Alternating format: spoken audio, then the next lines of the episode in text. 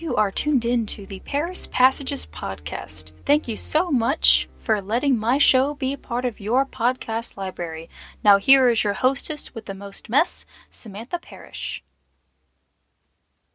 Hello there, and welcome back to the Paris Passages podcast. Thank you so much for taking time out of your day to include this episode a part of your enjoyment. I feel very honored. I feel very humble. I want to provide the content that can be able to entice for education, entertainment, all that stuff. So I feel like all parties win here. You get entertainment, I get to fulfill that entertainment, so I think everybody wins here. That's just fantastic. So, first things first. How is everyone doing? Are you doing okay? Are you having a great day? Is it not so much of a great day? Are you feeling fine? Are you feeling fine as wine? Well, let me tell you, you should be feeling fine as wine because wine is aged to perfection and always in high quality, and so are you, and you better believe that. Do not talk bad about yourself, okay? Or else I'll know. You don't know how I'll know, but I'll know. That's all you have to know. So, for this episode, as mentioned, the topic is going to be about plot problems and trying to solve them and how to deal with writer's block. And when I was writing this episode, I kind of had a bit of writer's block with writing this episode. And I was very worried that I was going to underwhelm this episode. I felt like I needed more material, and I feel like my listeners out there that are creators or writers will agree that there's always that feeling of needing to do more. It kind of feels like a weird phantom pain of needing to feel you need to go above and beyond. But when I came to the realization of writing this episode that it's okay if I don't have all the material because I can come back and revisit this specific topic. And I started to feel better to know that this doesn't have to have everything said and done. This will be a topic that I will revisit. There are several episodes so far that I've already been talking and debating and planning that I will be doing a continuation about that topic. So you will have enough coverage for this episode. I have provided that. It's not long enough, but it's not like long enough to the point that it would be like the running time of Dances with Wolves. Think of this episode like a cake. I'm just giving you a couple of slices that are just enough to fill the topic of this friction of fiction.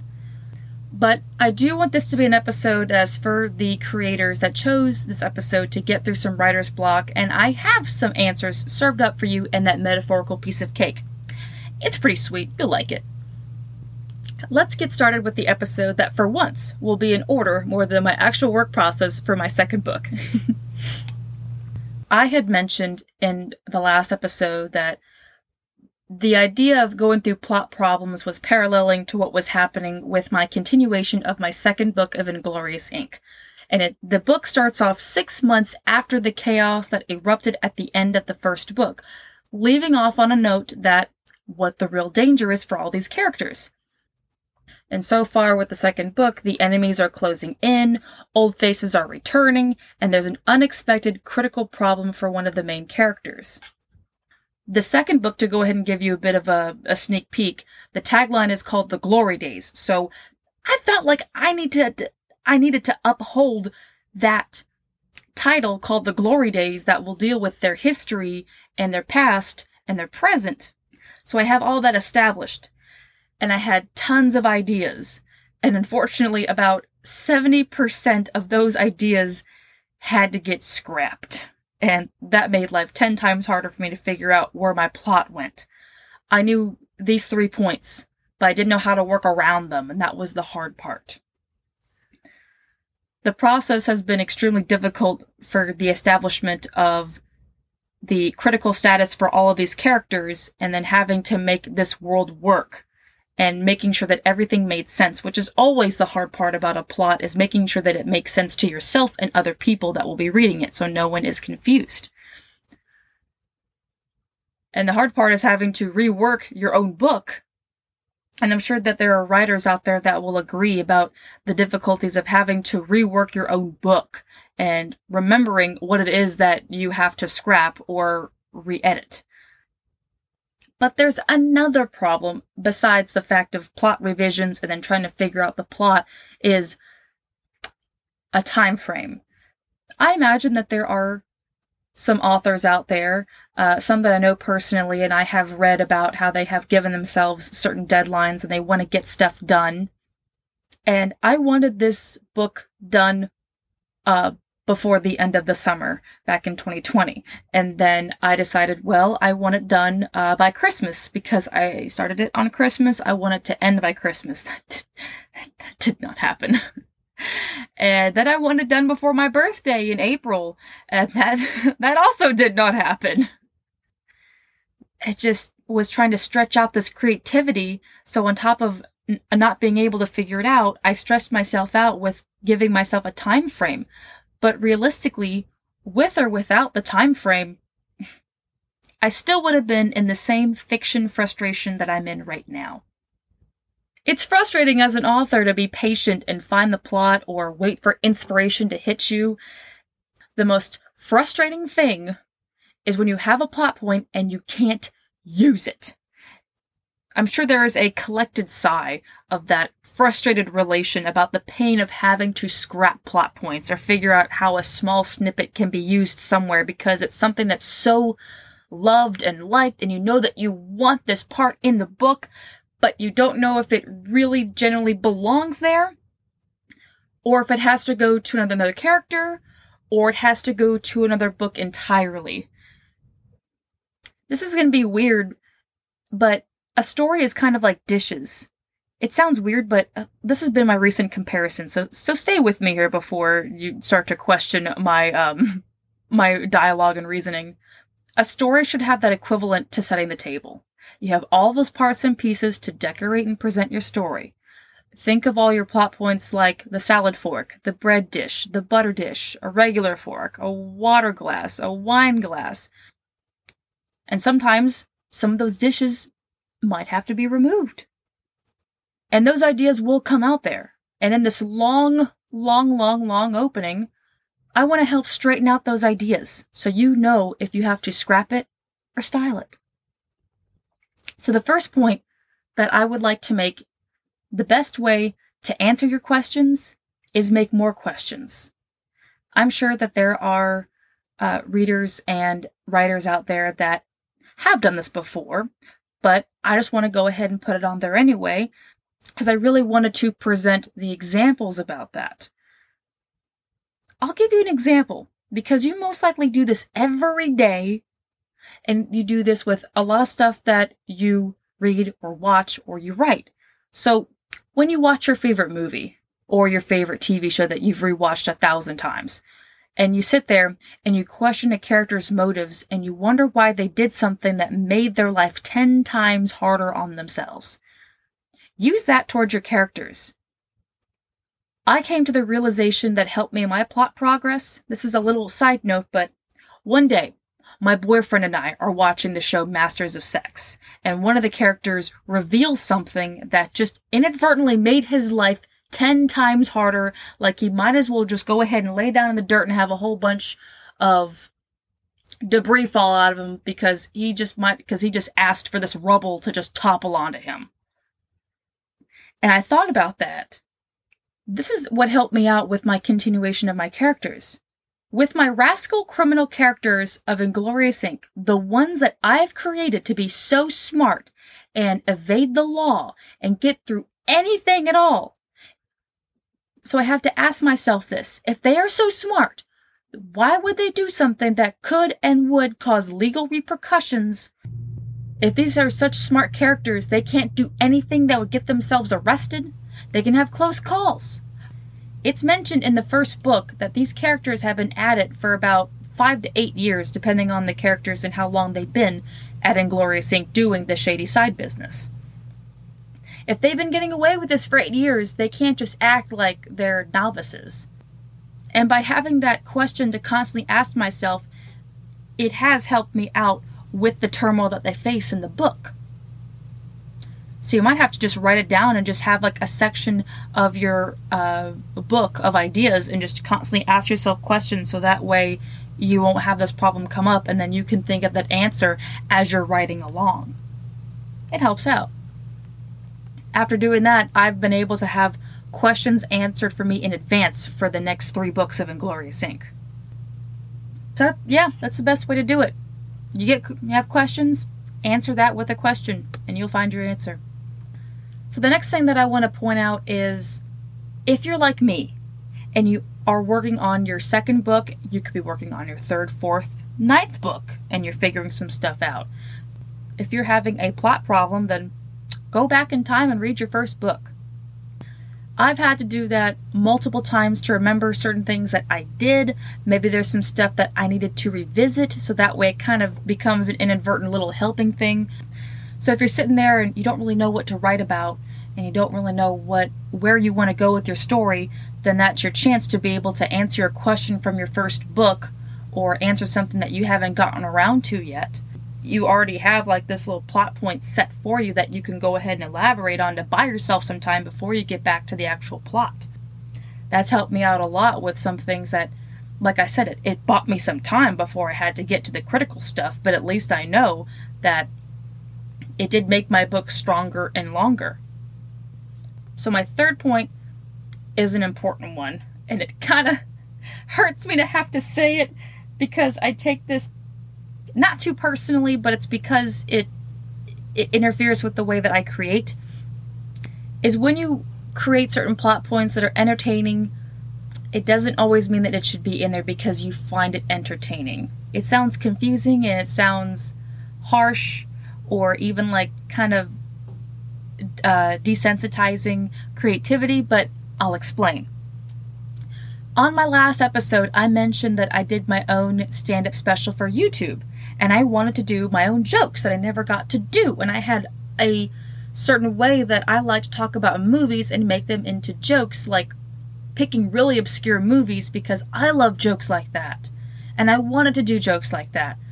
But then a friend of mine pointed out that just because I find it funny does not mean that others are going to find it funny. And that does pertain to storytelling.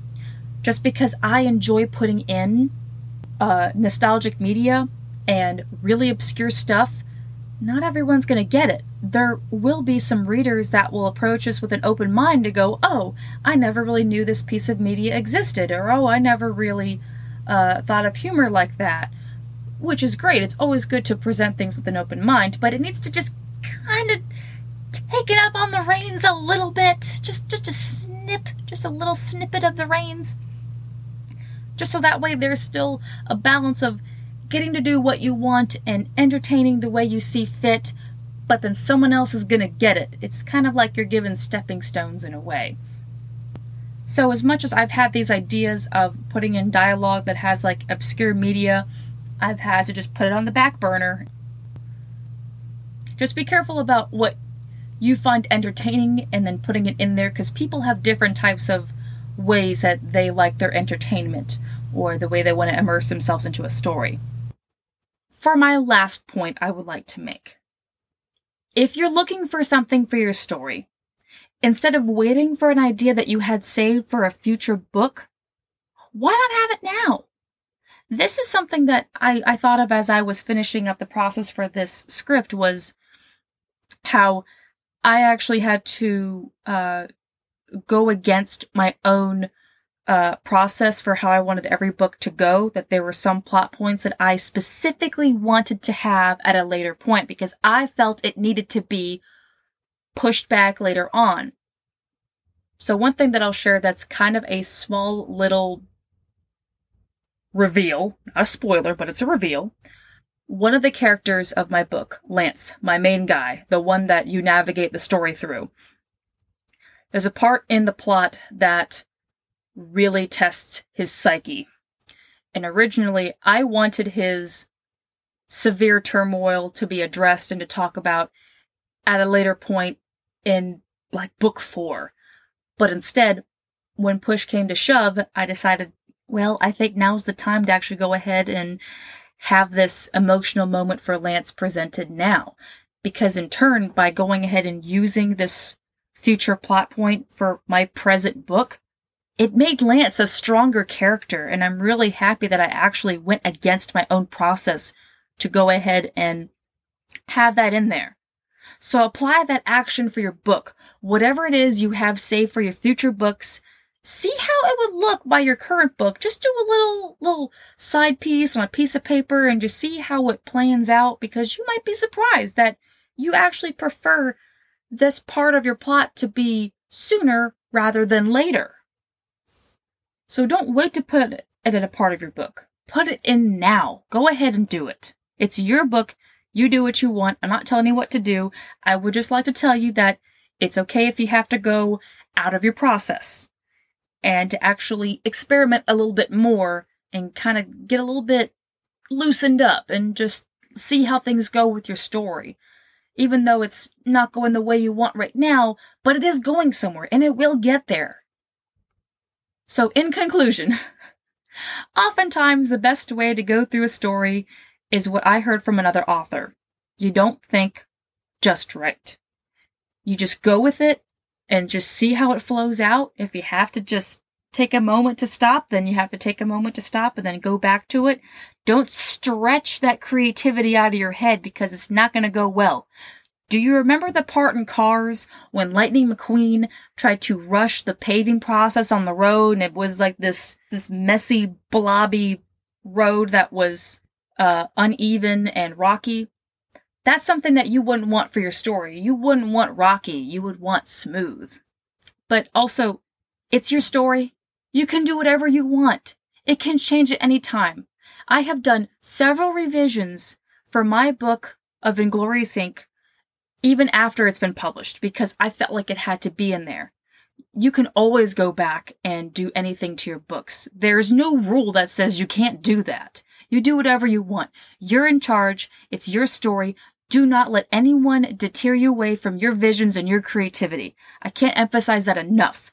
To the point that I'm trying to keep my voice down so I don't go to like Sam Kinison levels of screaming and I don't want to blow out anyone's ears. That's that's not good. I'm I don't want to do that.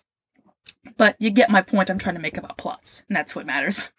If you're a writer, please contact me on all my social medias if you have any questions about plot problems. You can find me at my handle Paris Passages if you need to just talk book and you need to know what's going on here. I will be the creativity counselor and we will figure something out. I hope that all of the points that I made help you in your way for creating your story that you can navigate to have the story that you want exactly the way that you want because that's what I would want for you. And if you're thinking about making your first story, then I hope all these things helped out so you wouldn't have a tough time with writer's block. Thank you so much for listening to this, to this episode of the show. As always, I appreciate anyone that takes time out of their day to listen to an episode of my show, or if they decided that my show is going to be the one that would they would be listening to on the way to work or while they're creating stuff. I feel honored and blessed that you have chosen my little show and all of its little ramblings to be your entertainment. So thank you very much. So, for the next episode of the Paris Passages podcast, we're going to the dark side and we're going to be dissecting how to make a good villain for the story. What are some of the cliches and what makes a unique an individual, one of a kind villain.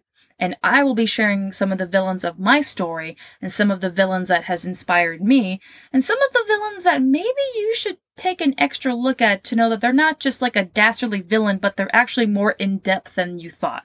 This has been an episode that I have been working on uh, while I was working on the current episode that you are listening to. So I'm hoping that will be a faster process to get that one out there. But I appreciate the patience and the support and all of the love that I have been getting for the show. It makes me so happy to want to do the show and continue that and make a really good podcast show for all the listeners out there. So again, thank you so much for listening. And as always, take care of yourself, stay awesome. Please stay safe out there. It's a crazy world out there, so please stay safe have a great day, have a great night. I don't know when you're listening to this episode, so I'll just cover both of them at the same time. Take care. Bye bye.